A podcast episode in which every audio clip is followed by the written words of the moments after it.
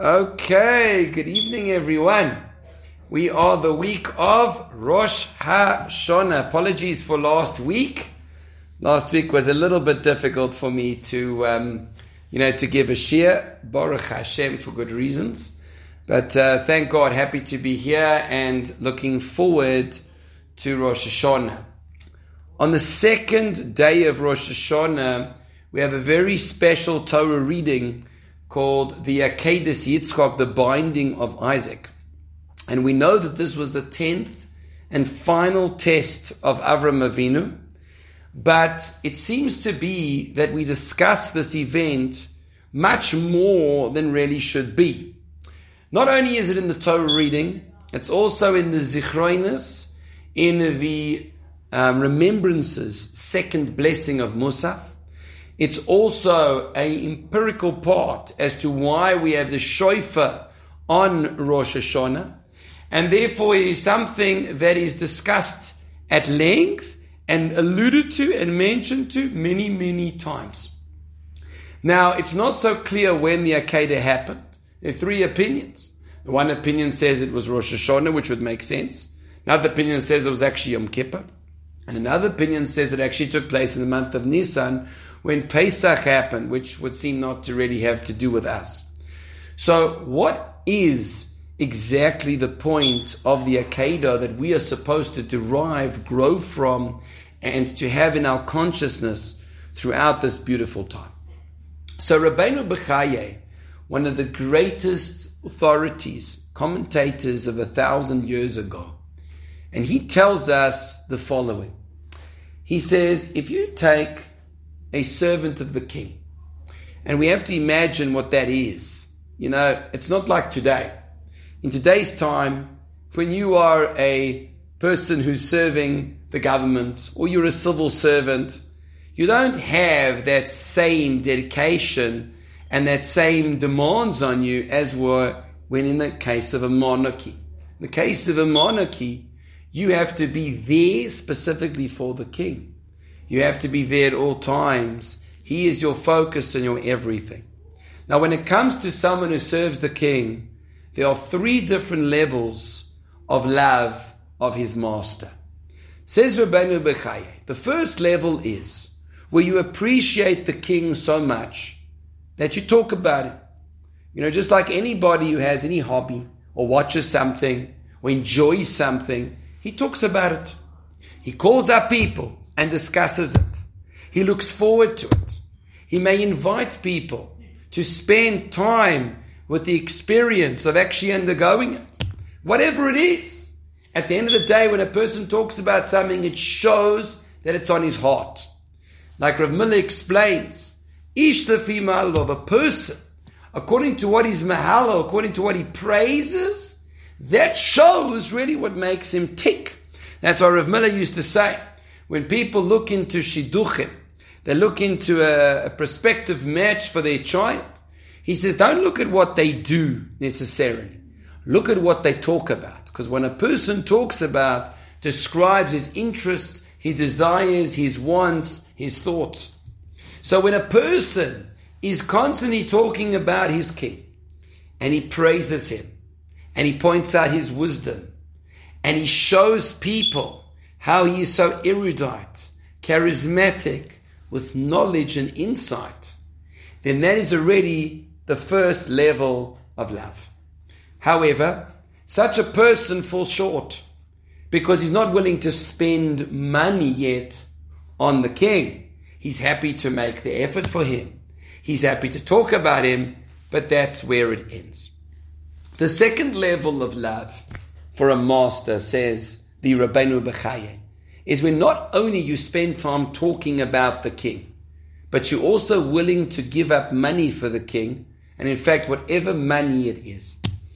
You know, there was a there was a story of a person, a Jewish person, who took over a house. And in the house, he found under the bed about $30,000. Quite a nice amount of money. And uh, with rands, it can be a small fortune. And the people before had left and gone, whatever. And he went to Rav Moshe Feinstein to ask, Do I need to return it? And Rav Moshe said, the people before were not Jewish. You return it to them. You're going to make a Kiddush Hashem. You're going to make a sanctification of God's name. Go and do it. And he went and he returned the money. Can you imagine the sanctification of God's name, how they thought about Jews and the Torah and God because of that action? That's a person who's willing to give up whatever is necessary. Similarly, you get a person who's happy to keep mitzvahs. But when something pushes him into a corner where he needs to kind of stretch, he doesn't want to do it. So, for example, this time of year, when it comes to sukkahs, a lot of people complain, why is it so expensive to buy a lulav and esrog? It's, uh, you know, a few leaves, a few plants. Okay, you got the citrus fruit, special fruit, but why should it be so expensive? But it's very difficult to justify that complaint when the same person will spend that money and more on a meal, or that money and more on something that gives him pleasure and excitement. When a person has a true love, he wants to give to the other.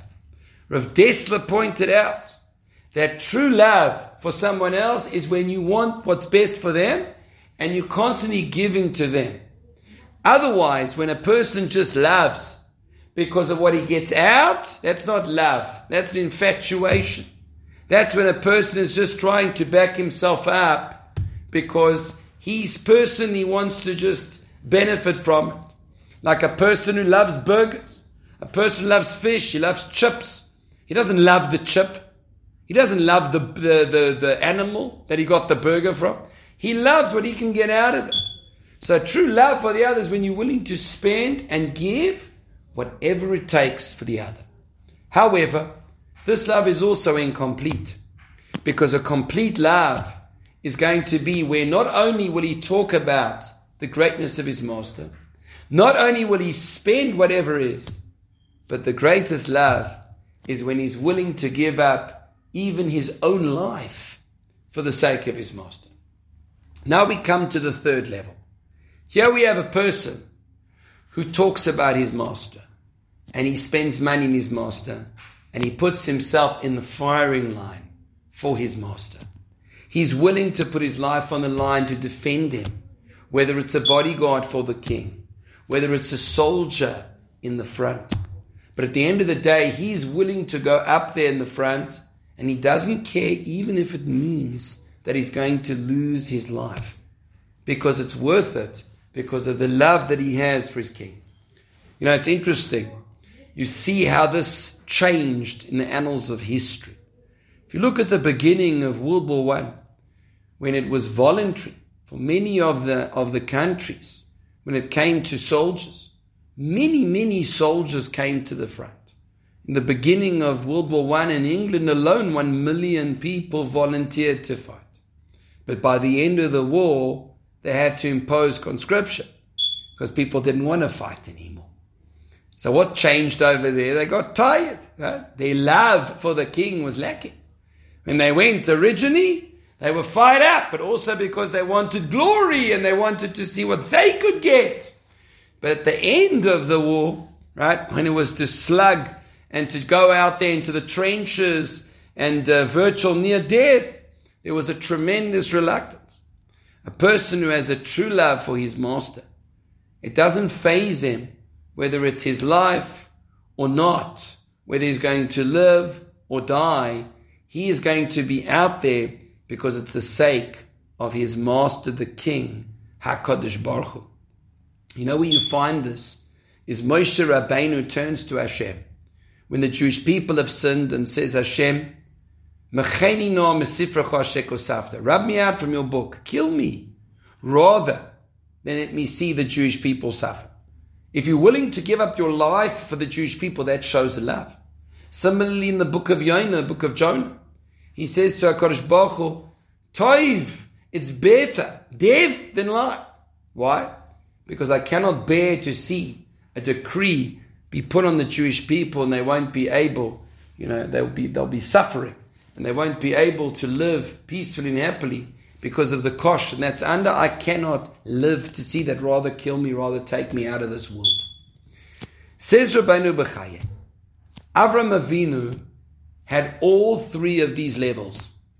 The first, he spoke about the greatness of his master Hashem. As the Pasuk says, Vayikra b'Shem Hashem. He called out in the name of God. What do you mean he called out in the name of God? He took like a little podium and said Hashem's name, Hashem's name. Right? He tried to rouse the people to like a meditation. No. What it means, Vayikra b'Shem Hashem, is he taught people about Hashem. He taught them. He had classes. He had followers. He had lectures. He wrote books. He went out to people. He debated with priests. He discussed. Why? Because he loved the Kodesh Baruch And if you say, but he had lots of followers, and we know lots of followers is good money. Like if you take a look in South Africa, some of the foremost priests are extremely rich men. Because all their followers are asked to give a certain amount of money every time they have a rally and whatnot. And they'd be very, very well off because of it. Avram Avinu never expected any money from them.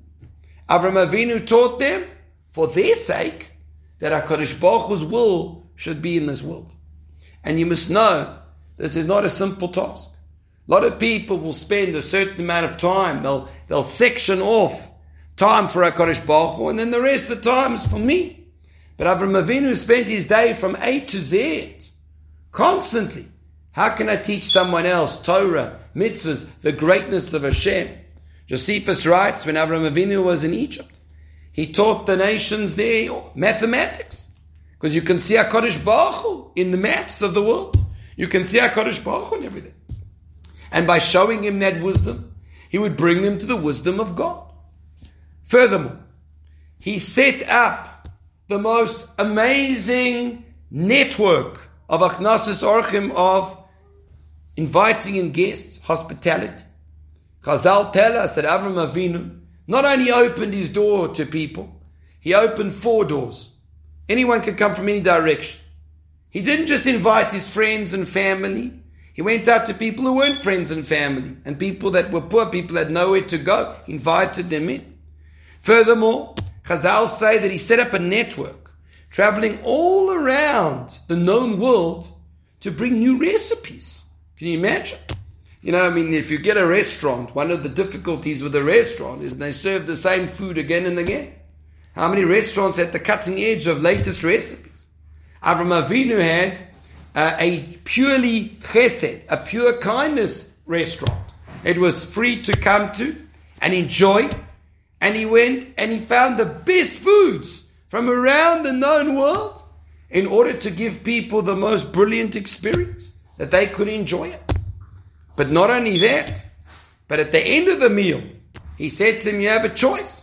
You can either thank the one who gave it to you, or you have to pay. They said, Well, who's that? Hashem. You had to thank Hashem. So his purpose, his tafkid, as they say, was in order to instill an awareness of God in the people. And can you imagine the expense of that? You know, there's a family in Yerushalayim, a family called Machlis. The Rebbetzin Henya Alea Shalom, she passed away. Every single Shabbos and continued after she died. Friday night, Shabbos morning, Shalish Shudas, the house is open. And they get the best food. And they invite anyone there. Doesn't make a difference who. And there's a beautiful book. I think it's called Chicken Soup, uh, something in Chicken Soup for the for the soul, but not not the Chicken Soup series, a different one where it's a beautiful, beautiful uh, work by Shaar Press, which discusses her life, Rebbetzin Machlis, and how sometimes a guy would come uninvited, he'd walk in, he'd eat, and then he would tell her that no, no, no, this is how you should make the fish. I mean, can you imagine such a thing? And she did it with a smile every single time. Right? This is for the sake of a Kodesh Baruch. It's not in order to get honor and privileges. It's not to make any money. Fakir, the opposite. It's a tremendous cost. But it's for Hashem, and that's what Avram Avinu did. So he loved Hashem. Not only that he spoke about him, but he's willing to spend huge amounts of money for him as well. And thirdly, he was willing already to give up his life for Hashem. Where do we see that? When Nimrod took Avram Avinu and threw him into the fiery furnace. Why did he do that? Because Avram Avinu smashed up the idols. And he wasn't afraid to say, I don't believe in this. This doesn't make any sense to me.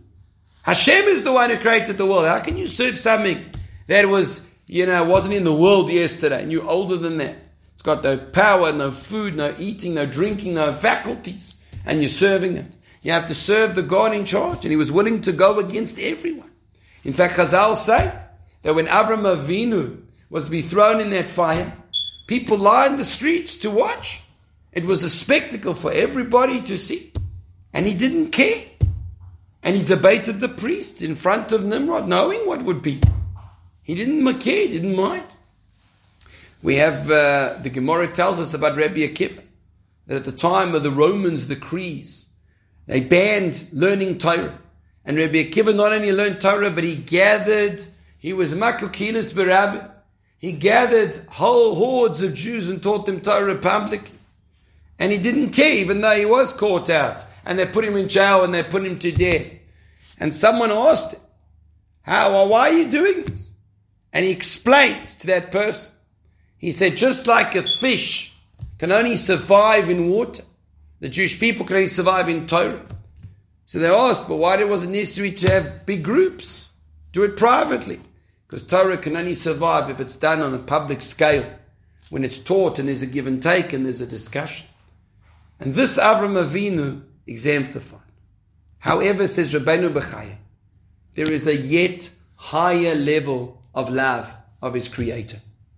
Yes, he talks about Hashem the whole time. Yes, he spends money on him without limit.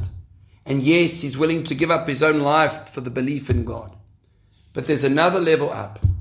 And that is for some, there is something that is more precious more dear to a person than his very life. And for Avram Avinu, that was Yitzchak his son. He had his son after he had Yeush of despair of ever having a child with Sarah. And it wasn't just a child, it wasn't even a newborn. It wasn't even a young child. It was already, uh, Yitzchak was 37 years old. Can you imagine the deep connection he built with him? Can you imagine the love? Can you imagine how this person exemplified everything that Avram Avinu stood for. He was such a holy person, Yitzchak Avinu, and their child, and the entire lineage from where to go forth. And now Hashem says to Avram Avinu, yes, I know it's harder to kill him than to kill yourself. Kill him. Like Rabbeinu Bechaya says, it's harder than killing a hundred times yourself. Because this is your child. Yoitse Chalotz. That who came out of you. And that is the one who you love more than anything else in this world, other than Hashem. And now Hashem puts you to the test. Is your love for me above everything or not? This is the test of the Akedah. Now let's take it out of Avram Avinu and bring it back to us. Every one of us are servants of God, whether we want it or we don't want it. HaKadosh Baruch Hu created us. HaKadosh Baruch Hu breathed life into us. And He gave us the Torah Kadosh and He took us out of Mitzrayim.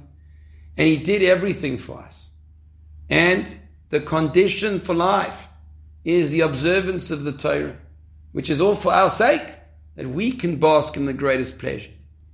But now the difference is, where are we holding with our love for Him? Do we love Him enough to talk about Him? And I'm not talking about saying brachas and davening. Yes, but do we love him enough to talk about him at a, at a supper table? Do you love him enough to call someone on the phone and tell someone some Torah thought? Do we love him enough to see him in world events? Do we talk about him?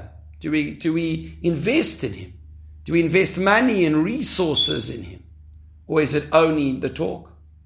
And finally, are we willing to invest self sacrifice in him? When it's hard for us, when it's difficult for us? Are we willing to give up our essence, our life? And are we willing to give up that which we personally love and are close to more than anything else? Our point that for Avram Avinu was a Yitzchak. These are the ideas of the Akedah. The Akedah is there for us to think about and to ponder and to realize that this is really the key for success. Now we know that Avram Avinu did not kill Yitzchak. Hashem stopped him. But it didn't end there and he went home. Avram Avinu saw a ram caught in a thicket by its horns. And Hashem told him, Now you take that ram, you offer it instead of Yitzchak. Why? Why do you have to offer a sacrifice now? Other times to offer a sacrifice. The answer, says Rav Hirsch, is that what Avram Avinu was asked to do for Yitzchak, we need to symbolically do. Avram Avinu was asked to bring up a person, but Hashem says, I want people to live. So instead, take the animal, and the animal is the representation of you. It's a representation of whatever you love, that you're willing to give that up for Hashem. Your life, whatever you, whatever you hold dear to you. That's the idea of the sacrifice that was offered instead. And we ourselves, when we come to the Akedah and we listen to the Akedah and we hear about this tremendous act, we need to think, what are we willing to offer up for Hashem? What are we willing to give up for Hashem? It's no good listening to the Akedah, hearing about it, talking about it, and having nothing to do with what it represents or its ideals. But if we think about a little bit about what we can do to put the Akedah into us, then there's a different world. And Chaim of Volozhina explains that every Jew, just like you have a physical DNA, you've got a spiritual DNA. And every Jew who descends from Avram Avinu have the powers to achieve what Avram Avinu did. Avram Avinu was able to sustain this incredible test and pass it. We can also do that. And what's more, it's easier for us because he already achieved it. And that's inside of every one of us. Hashem should bless us that for Rosh Hashanah should be a ksiva v'chasima written and sealed in the book of life a gebenchte a year of blessing, a year of joy, a year of health, a year of electricity, a year of sustenance, a year of serenity, a year of clarity, a year of dedication. And please God, when we come to Rosh Hashanah this year, let it be a meaningful experience for us and for the entire Jewish people.